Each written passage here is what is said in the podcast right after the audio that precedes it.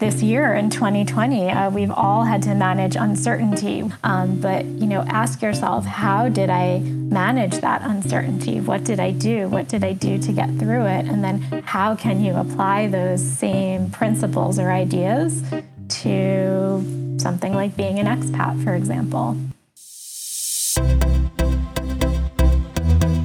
Hi everyone, and welcome to episode number 24 of the Emigrants Life podcast, where we share stories of people who left their country to chase a better life. I'm Daniel De and in this episode, my guest Jamie and I are going to talk about resilience, one of the most essential skills you will need as an immigrant. For me, resilience is the superpower that we as immigrants build over time, going through the challenges we face when moving abroad.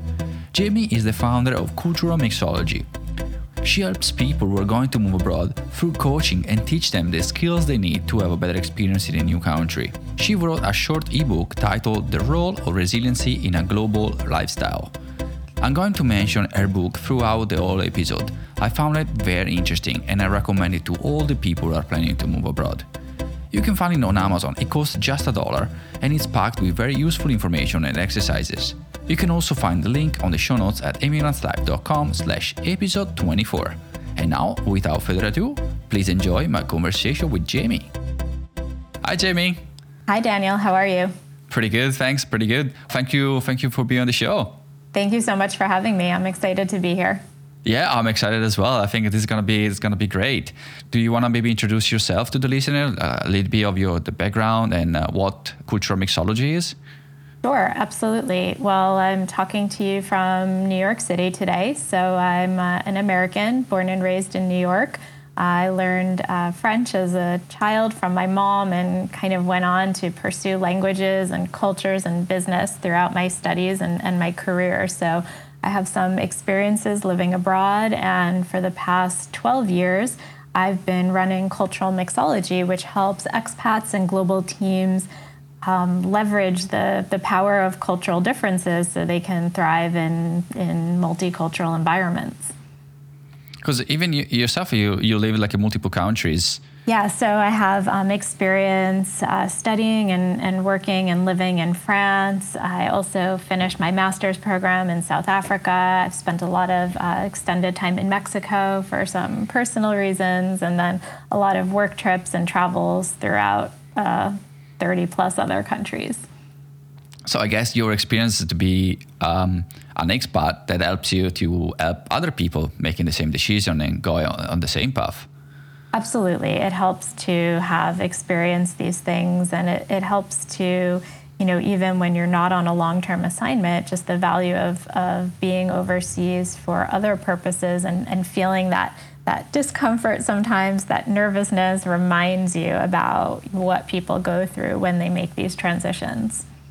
Yeah, exactly. Because if you don't experience yourself in first person, it's hard to understand what people normally go through when they have to settle in a new country, new culture.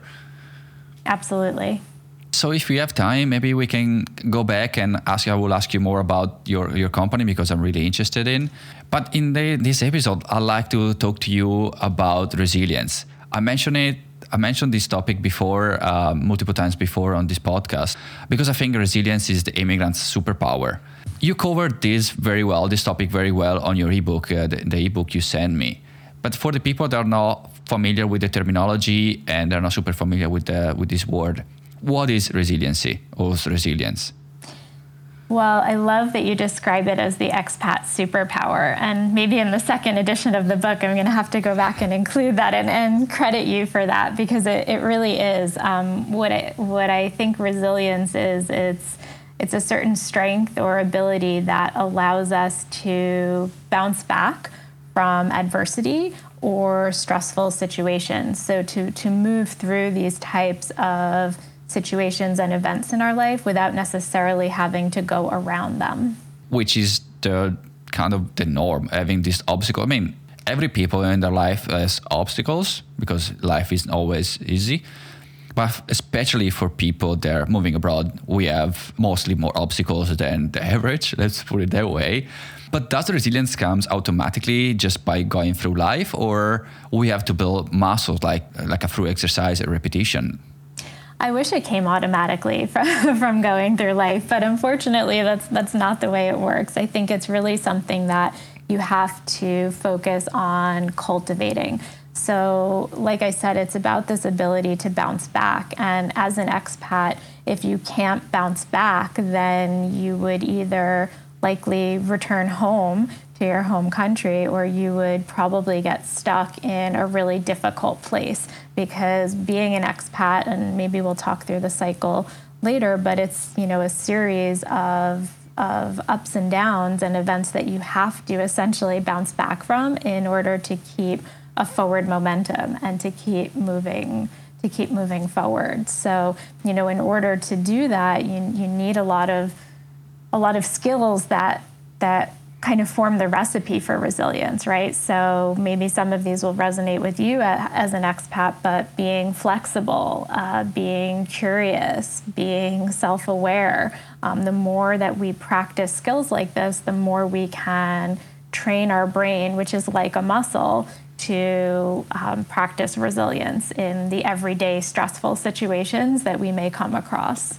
Do you think everybody's got the same level of resiliency when they start, or every individual is different? Every individual is different, right? Because by by default, we all have different personalities. Some people's personalities may, may be more flexible and more curious naturally. Some people may have been may have grown up in circumstances that forced that upon them and they may have cultivated it. And some people even end up as expats, not necessarily by choice. Uh, sometimes when I work with Uh, an executive, for example, that's been sent on an overseas assignment by a company and has a partner or spouse or other accompanying family members, those people may not be as excited about about going. They may be going because they feel it's a good opportunity and they have to support the person who has that that job, but they're not necessarily on board in the same way as if they were choosing it for themselves. Mm-hmm. We covered this in another episode with Jana when she was talking about uh, her kids when she moved abroad with the kids, and it, it, it takes takes some time for for other people to adjust more than the person that actually makes the decision because they don't have control. They maybe don't have the same kind of motivation to actually do it, and even even that makes more takes longer to accept the decision. Yeah, and I think one of the additional factors there is that you know often if you if you look at a family that's moving overseas and you have the person who you know I work with a lot of executives so you have the executive who's being sent on an assignment and then maybe you have a partner, spouse, and children, um, the children automatically get into a routine in school. So that's really important. They get on that autopilot of, you know, waking up, going to school, coming home, doing homework. Uh, the person who's been sent on the assignment has a routine of work, getting to the, the office, getting getting settled.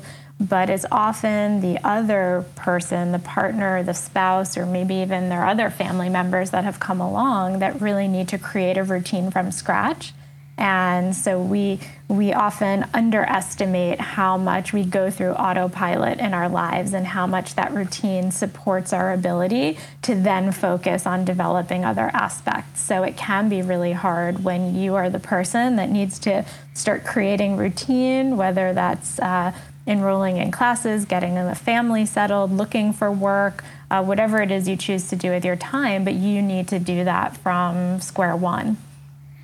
Yeah, I mean that's a good point actually because, as you said, for kids and for the person that has to move abroad and going back to work in another country, they have a routine. So they're kind of like they have a busy life where they don't have much time to actually focusing on what's going on. They're just going through the days without even thinking about what's really going on.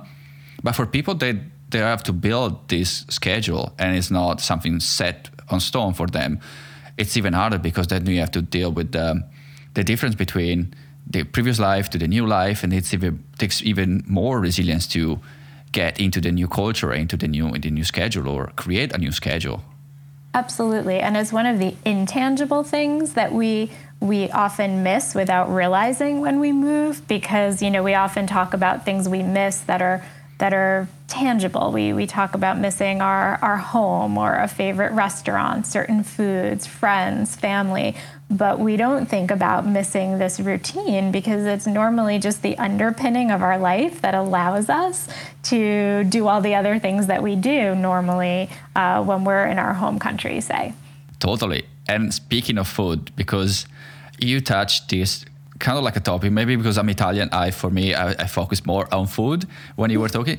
But you discussed this in your adjustment cycles, and it, maybe it's time for now to, to to start talking about these cycles because I think could be like a really beneficial for people that are planning to move abroad, being aware that these cycle are kind of the natural path you have to go through from the time you move to a new country to the time you're settling down and you integrate with the culture and you create a new life. So, what are these cycles? Yeah, so there are very well researched and studied patterns of adjustment that people move through and you know I've seen it represented as a as a W curve I've seen it represented as just a series of ups and downs and so the one that I that I tend to favor and relate to and work with is the one that I'll, I'll describe uh, to you. And you know, you can almost visualize it. Some people visualize it like a roller coaster. Uh, sometimes it's not so so steep. It could just be small peaks and valleys. But usually, before we go overseas, uh, we have a, a, mix of emotions. So we're kind of above and below, right? Almost imagine kind of a straight line that represents your life at home. And before you move, you have that excitement kind of above the line. This is an adventure. I'm looking forward to it. And then you have those feelings below the line where you're you're nervous, you're you're anxious, you're not sure what awaits you. There's so much uncertainty. And you know, when you arrive, it's often the honeymoon period for people because everything's new and exciting. So we're not necessarily thinking about the long term, but we're just, you know, maybe doing some sightseeing, trying some new foods, we're unpacking, we're looking for a place to live, we're getting all our basic necessities uh, settled in a way. But the first dip that we tend to encounter has to do with external things. So, you know, maybe anything that would be easy at home becomes a monumental task. So maybe you try to find a store you're looking for, and instead of, you know, taking 20 minutes, you go the wrong direction, and an hour and a half later, you still haven't gotten there. Or you go to the supermarket and you look for a favorite ingredient or something that you need to cook with, and you just can't find it or That's exactly what I was talking about before with, about food. Like, where's my tomato sauce? Exactly. Where's my favorite cheese? Exactly. Or even worse, you buy something that you think is one thing only to come home and realize it's another because you can't read the, the ingredients on it. So you, you may think that you're buying one thing and realize it's totally different. So those are a lot of you know external things that every expat basically has to move through that part of the cycle because if you want to settle somewhere, you need to have your basic necessities settled. Uh, so once you, you come through that external shock of sorts, you come to a place that we might call a surface adjustment. And that's a place that sometimes people stop at. Uh, you may stop in your adjustment there. Perhaps you're not really interested in the deep dive learning about the culture. Perhaps you will never learn the local language enough to truly integrate. So imagine that you know you're an English speaker who moves to rural China. Um, it's going to become really hard to have that level of language ability to integrate on a deeper level. Um, or sometimes military families. They may be living on a base in a foreign country, but not really immersed in the culture. So often people stop there, but then if they don't, they can continue on um, in which case you'd go through the second dip, which is more the internal shock. So that's when we question ourselves. This is when the resilience comes into play a lot because maybe we think, you know, I used to feel really funny in Italian and, you know, in, in English, I don't know, people don't find me as funny. Or I used to feel really efficient at work and time moves differently in this culture. So we have a lot of self doubt in this stage. That's where we really do need to cultivate that resilience uh, to move through and eventually come to this point of, of integration. That's why I found it like this very interesting. First of all, the part that you say on the first, the initial shock, when you said on your on your book that those kind of obstacles, like a simple things like not finding something in the supermarket, can make you angry, but even makes you like a judgmental against the new culture. Like, uh, why these mm-hmm. people putting the I don't know the tomato sauce in this aisle where it should be on the other aisle? I had this problem with uh, trying to find saffron because in Italy it's usually at the counter, and it took me I don't know how many months trying to find saffron or even like yeast mm-hmm. for for make pizza dough. It's completely different. It's completely different from me, and so it was like not judgmental, but uh, no, probably in a kind of way it was like a kind of judgmental. Why things are on the same way than my country? I, I always grew up this way. I thought that was the right way to do it, and then you go to a new country, it's different, and you kind of become judgmental. When I read your book, your read book, and going through this cycle, I kind of I, I laugh at myself because I, I totally did that. I totally went to those stage of the internal shock and. Um, and then moving forward to the surface adjustments, when you said some people stay there, do you think like a stay in the in the surface adjustment or moving forward to actually integrate it? That's depend of your motivation to why you move to a new country. I think there are a lot of factors. Certainly, motivation or lack thereof is is one of them. But you know, it, it's all relative also. So the circumstances we're moving to or moving from could be perceived as more favorable or less favorable. Uh, they could be perceived as safer or more dangerous, right? With filled with more opportunity or less opportunity for us. So, you know, I think that it is very relative in, in each circumstance. So we we, we couldn't say it's the same thing. I'm just going to pick random countries here. I don't know, moving from Brazil to Japan, is moving from Saudi Arabia to Canada. You know, they're all going to present their own set of challenges which could impact how we feel about our desire to truly understand or or settle into a particular culture. Yeah, absolutely for example, if somebody wants to move to Japan because they're passionate about Japanese manga, Japanese comic, that kind of things, they really want to go there. Even though if maybe they're coming from Europe or from a Western country where the language and everything is different, so the cultural shock, it's it's a big cultural shock. But because the willingness and it's like a kind of their dream to live in this country, I think they're more willing to overcome these obstacles like learning language, integrate with the culture because that's their dream. But if somebody is sent to Japan or another another country where you have this cultural shock, but they're not willing to or they don't have the same kind of motivation to why integrating the culture in that case can be even harder to overcome and overcome these waves or pass the surface adjustment and go into the integration part of the of the curve absolutely and I, i've always said that people's attitude towards their move overseas is the biggest determining factor, just in my in my opinion. Uh, because you know often people ask what's the most challenging country to move to? Or you know what if is it easier if you've done it four or five times already? And you know I, I think it's your attitude. I, I say this you know repeatedly I've, I've worked with expats that are on their fifth assignment and they're so humble and they they tell me jamie pretend like I'm a blank slate. I don't know anything. I'm curious to learn. And then I've worked with people that are moving for the first time and think that they already know everything. And so it, it's really about your your mindset, and that goes back to resilience, right? How self-aware are you? How curious are you about things, about the world, about the country to which you're moving? And speaking of people that, that they move to multiple country, do you think the cycles stays the same? Another question is do you think the initial shock gets amplified when you lived in multiple countries? Because I can give you a little bit of uh, my story and why I came up with this with this question is because I left Italy because I didn't want to live in Italy. So when I moved to New Zealand, everything okay. There's, there's some obstacles, but I don't have any other choice because I didn't have the option in my mind. I didn't have the option to move back to Italy. So okay, there's these obstacles. I have to go over it because that's the only way to go. That's the only way to move forward. I didn't have any other choice.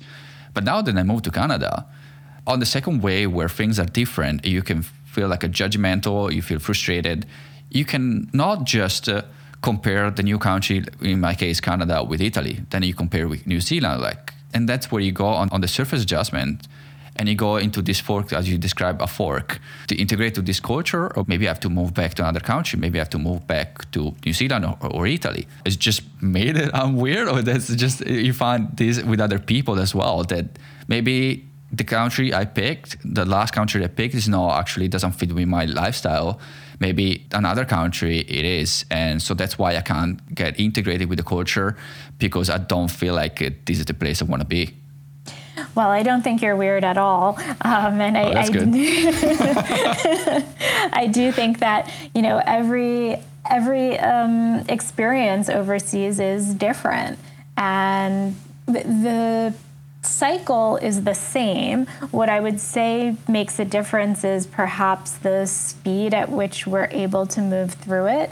Hopefully, when we do something repeatedly, anything repeatedly in life, we get better at it. I mean, that, that's the hope, that's the goal. And so we get better at the experience of having to adjust. So maybe when you move to Canada now, you have more self awareness. You realize that you're feeling judgmental in the supermarket. Like you can pinpoint it when you can't find the pasta sauce or the saffron or the yeast in the aisle that it's supposed to be in your mind. So, you know, you can almost have a pause like, okay, I know this, you know, I've been through this, this is frustrating, I'm, I'm, being judgmental, but you can actually label it for yourself. Whereas sometimes the first time we go through it, we can't even label it. We don't even know what's going on. We just know that we're feeling this tremendous sense of frustration about something.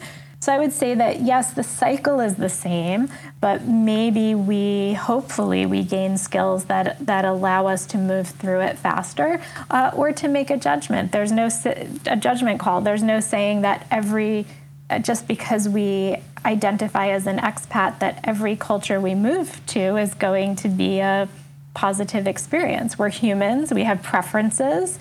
And I think the point is we can prefer, we can say, you know, I preferred living in New Zealand without making a judgment and saying Canada's a terrible place, which it's not, right? So. yeah, no, absolutely. I, I agree. That's why I think knowing these cycles and being familiar with these cycles uh, can help you when you're moving abroad. Because some people can think of, oh, I don't like this place, I feel judgmental. I'm even like going through learning a language and the frustration of learning a language, and you feel like a, you don't feel like you're, you're settling in, and knowing that this is, is like a normal path forward that everybody goes through makes you aware that maybe it's not that you're not good enough. It's not that you are can't overcome these uh, obstacles or maybe be- why there's so many obstacles in my way and it should be easier so knowing that these obstacles are normal this way of feeling about these obstacles and the way you start feeling like a ups and downs when you're settling down knowing that before ends for people that are trying to move abroad i think that could be very helpful because it's not like oh things not working out here it's probably better if I go back back to my country or whatever. Just normal. You have to go through it, and just only at the end you can see the outcome. Absolutely, it always helps. It's part of the preparation to to know what's coming, and for any listeners who are getting ready to to head overseas for the first time, I would you know, encourage them to think of this process, but apply it to a change they've already had. So maybe when they started a new job, or maybe when they moved somewhere else domestically, because we, we do follow the same patterns. We could be excited to start a new job and nervous. And then when we first get there, you know, we're, we're getting settled. And then we realize we can't find where the coffee is. And, you know, then we have to adjust to the corporate culture um, or the organizational culture. So, for any change people have experienced, they could think about this cycle and think about how they handled that, and you know then apply that to their upcoming move. And one other thing I read on your book I found really interesting that there's a survey that people that are living abroad for five years or longer are actually more satisfied than the people in the honeymoon phase, which is the, the, phase at the beginning when everything is great because you move abroad, you feel like on holiday. People that are actually living there for longer are feeling more satisfied than those people, which is fascinating. Mm-hmm. Yeah, well, it's a, it's a different feeling, right? I mean, it's the difference between being on being on vacation and then being somewhere long term. They they can both have their positives and their excitement, but certainly there's a lot more certainty once we're settled in a place, and, and that may increase our, our levels of happiness. You say that, or the, the study says it takes about nine to 12 months at least to, to reach the level of integration. Yes. So, you know, I would take that figure as a as a good framework. Um, you know, I think again, it depends. Have you been to this country or culture before? Do you speak the language at all? You know, like what's your exposure level been? Um, how do you feel about it? But you know, we we don't know what we don't know when we move overseas, and so no matter how much we think we know, we don't know what we don't know, and so we do need to allow ourselves a period of time to go through all of the different seasons, if you will, of an expat experience. And I think that, you know, giving yourself at least a year to reach some feelings of integration is a very reasonable time frame the reality is that, in my opinion, a, a, lifetime is really not enough to know everything about a culture that's not your own. Yep. So there will be a lot of cycling between, you know, uh, the, the last few phases between the, the internal adjustments that you may choose to make and the integration. Absolutely. And I, I can definitely relate to that because, yeah, usually I, I notice it takes around a year roughly to figure out if you want to stay in the country or not. But even that that depends on how much you push yourself to integrate, how willing you are to find new friends, meet new people, and try new things. Because if you live in your own apartment, you don't go outside, don't explore the city, you don't see the beauty of the city or the new place, you don't speak with people, you don't meet new people, local people, it's harder to integrate. You don't really feel integrated until you have. Uh, some sort of like a people around you and some familiarity with uh, with the place you moved in. And what you're describing is really again in line with resilience because resilience is about moving through a tough situation instead of moving around it. And so, yes, we can all move somewhere else and then choose to not immerse ourselves um, and, and just get our basic necessities set, but not actually put ourselves in that uncomfortable position. But resilience is about being uncomfortable. So, going out, making new friends, trying new places, testing our language skills and then being able to get through the stressful situation um, by by trying, by you know, by continuing to pursue and not not avoiding, not moving around something. And do you have any recommendation or advice for people to I don't know build resilience? For example, how do I know or how do I build my own resilience? Mm-hmm. Um, so you know, I think resilience is a lot of a lot of skills that we may have used, we may be using already. And then the question is, how can I use this in my new environment? So I would encourage people to think about when was a time in your life when you showed flexibility? When was a time in your life when you showed courage? Uh, when was a time when you, you know, used your intuition or you asked for help? Before this expat experience and look at those times and what did they feel like and how did you do it and how can you use those skills in this new situation now. We all have these skills and if we think back, we've done it. We're just maybe not as aware of it because they've come more naturally to us in another situation. But these are all skills that we want to be reusing now to build resilience in the new culture. Are you familiar with Stoicism? I'm not. A, I'm certainly not an expert in it, but I'm familiar with the the basic principles of it. Yeah, no, same. I'm not. Uh, yeah, I'm not an expert either. But when I was reading your ebook and we were talking about resilience and how to overcome resilience, that's one of the things that came to my mind, like the, the basic of stoicism. So when something happens to you, you don't focus on the things you cannot control, but you're focusing on what you can control. So, for example, it's raining outside that you were planning to go for a run, for example. You're now focusing, oh my God, it's raining, I don't want to go outside. You're actually focusing on, okay, it's raining outside, but I want to go I want to go running anyway. Okay, maybe I put a rainy jacket on. Maybe I change different clothes or that kind of things. That's an, a stupid example, like a super basic example. But the basic of Stoicism is focusing on what you can control against what you can't control. Yeah, and I think that from my understanding, you know, Stoicism is a little bit, it's almost more an approach to life. And I see resilience a little bit more as a skill to cultivate. Um, and I think also a, a big part of resiliency is this idea of bouncing back, kind of going through something that doesn't go well and then bouncing back. So the stoicism part in your example is okay, it's it's raining, it's miserable outside. How will I approach this? I'm going to put on my rain jacket and I'm going to run anyway. The resilience part of running is I went out to, to run and I, I had a really bad run. I didn't hit my, you know, my splits and I didn't make the PR, but how can I do this better next time? So I, I, see it a little bit like a little bit more movement in resilience. And I don't know, this is just like my own thoughts about it, but a little bit more of that like a ball bouncing back and the stoicism a little bit more like the way you travel down a, a path.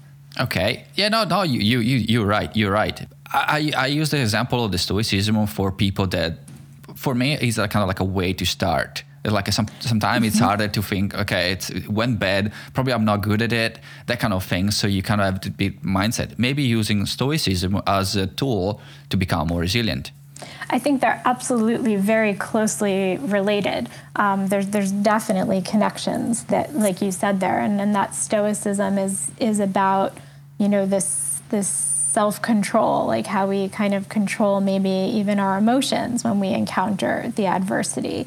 Whereas I would say resilience is about allowing ourselves to experience all of these emotions like that's okay and then how how do we move forward from them? So there are definitely a lot of interesting connections and i'd love to read read more about it. Again maybe the second edition of the book. You might have to co-author it with me. Okay i don't know if my english is that good for to write a book but I can, i'll do my best to help you out and Goy, speaking of books, on your ebook, you also cover the part where you're talking about the brain, how mm-hmm. our brain works. I know it's a lot to digest. Maybe it's a lot to to cover in, in one episode of the podcast. But can you maybe reassume it, like I don't know, in a few words or in, in a few sentences? I can talk about a little bit about the relationship with the with the with the brain and res, and resilience. Uh, you know, I'll try to give you the nutshell version, but you know, if we think of our brain with three main parts. The, um, the oldest part is the reptilian part, that's our fight or our flight instincts. So, you know, a million years ago, that was when we were being attacked by a tiger. Now it's anything new or different that, that threatens us. Um, so, you know, it could just be being in the being in the supermarket and seeing something different and having that real moment of annoyance and frustration the limbic part of our brain is the part that processes more emotions, uh, memories, uh, holds our values. So, this is where we get judgmental about things. Something's right or wrong, something's good or bad. And then the neocortex, uh, and more specifically, the prefrontal cortex of our brain, is it's like our center of learning. And so the idea is to access that part of our brain as much as possible. That's where we're able to build trust with people. Um, that's where we're able to consciously learn new habits and new skills. So, you know, we're constantly fluctuating throughout these different parts of our brain all day long. Uh, nobody uses the, the neocortex or the prefrontal cortex 100% of the time, but the more we can get aware uh, or be aware of, you know, which part of our brain is being activated in a certain moment, then we generate that self-awareness and we have a better capacity to switch and use our higher brain when necessary.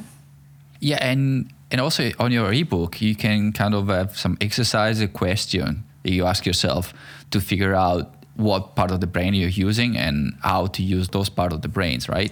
Absolutely. So there are, you know, our body, there's I actually just read a wonderful book called Your Body is Your Brain by Amanda Blake and, you know, our brain our body is sending signals to our brain before we realize it all the time. So, you know, in your example, I'm going to go back to you in the, the supermarket looking for the pasta sauce or the saffron, right? And, you know, you know, I would think about maybe what's going on in your body, right? How did you feel? What uh, what physical cues, what emotional cues, what mental cues were going through your mind?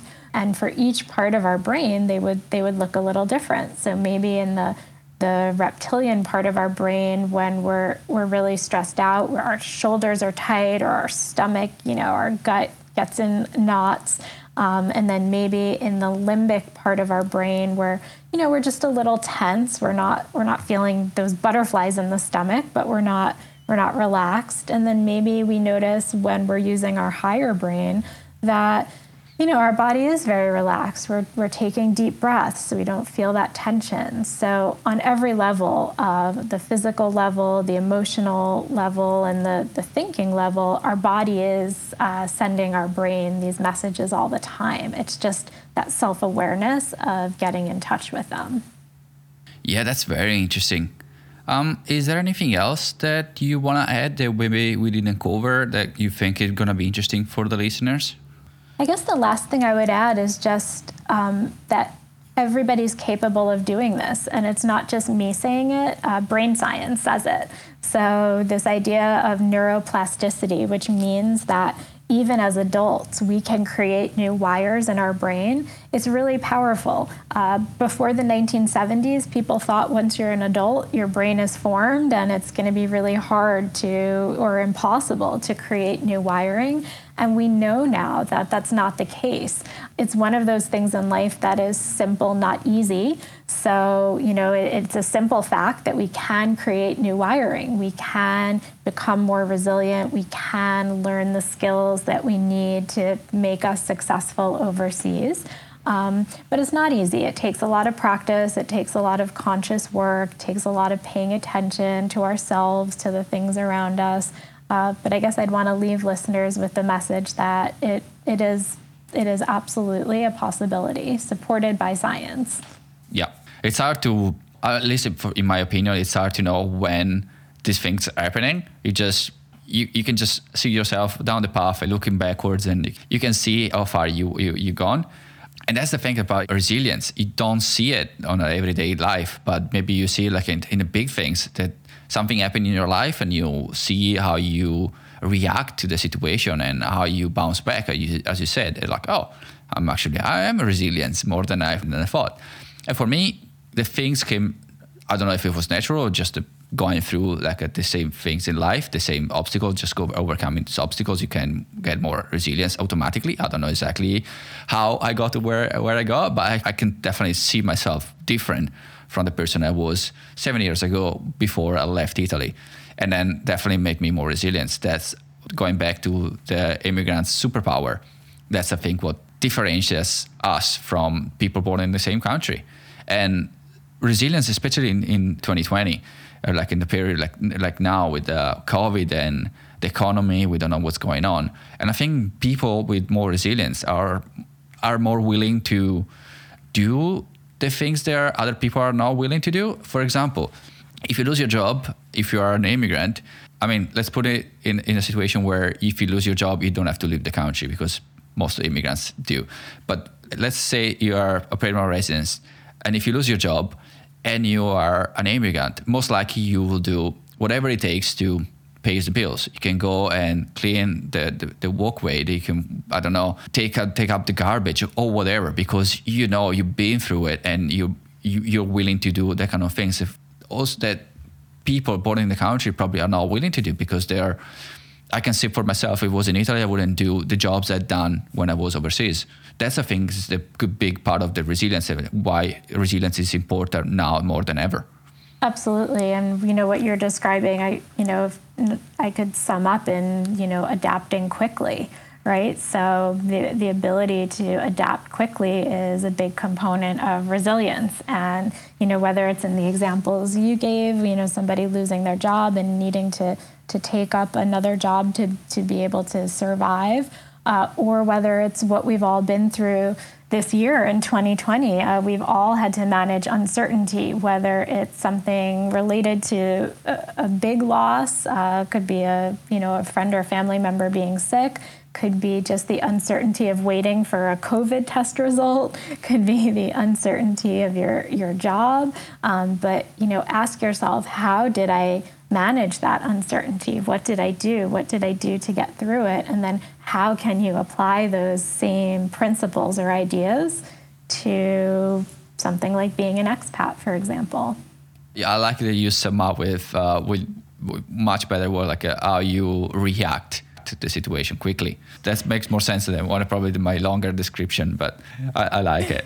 Um, can you tell me a little bit more about cultural mixology and what you do to help people move to a new country? What kind of work you do with them? Yeah, well, you know, just in a you know, in a couple sentences, what I do through cultural mixology is basically help people um, cultivate all of these skills. So, um, training sessions. So, if people are moving to another country, doing a you know one day training on living and working in Canada or New Zealand or um, Brazil, whatever it may be and then coaching programs which really is about the behavior change you know that we've been talking about today. So so training raises your awareness uh, before you head out overseas. Certainly there are things that um, you'd like to know about what you're about to encounter and then you know add more knowledge um, but coaching is really how do i develop those skills so maybe if i'm moving to japan i I learn in a training that the communication or feedback style is more indirect, um, and that's great to know. But how do I do that? And that's a longer term behavioral change. So when I work with people through coaching, it's really, you know, what skills do I need to be successful in this country, in this new job, in this new situation?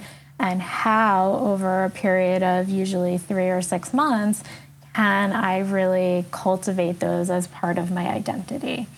Um, so, you know, if anybody is interested in learning more, it's culturalmixology.com as the website, and you can also find it on Instagram at cultural.mixology. Uh, Perfect. I will put everything, all the links in, in, in the show notes.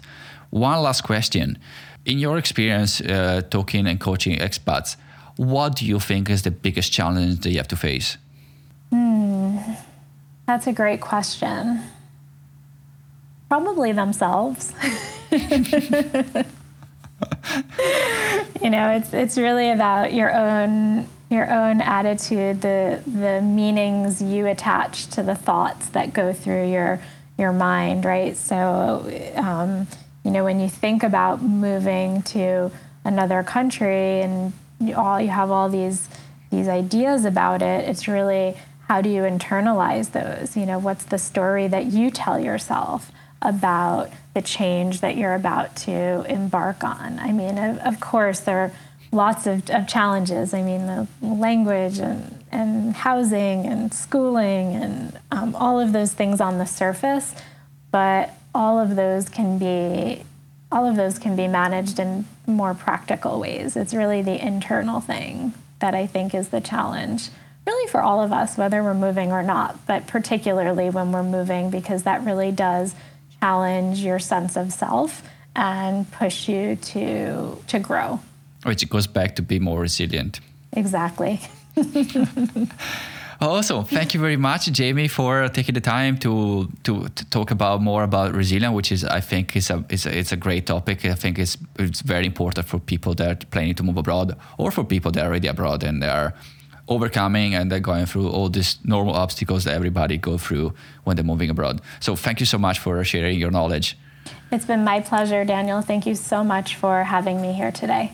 It was my pleasure. Awesome. Thank you so much. Take care. Ciao. Ciao. Thank you so much for tuning in this week. You can subscribe wherever you listen to your podcast, and you can find the show notes with everything we discussed in this episode at emigrantslife.com slash episode 24. If you like to support the show, you can share this episode and you can leave us a review on Apple Podcast and Podchaser. If you want to share your story on this podcast, you can visit emigrantslife.com slash your story. Thanks again for listening. Talk to you in the next one. Ciao.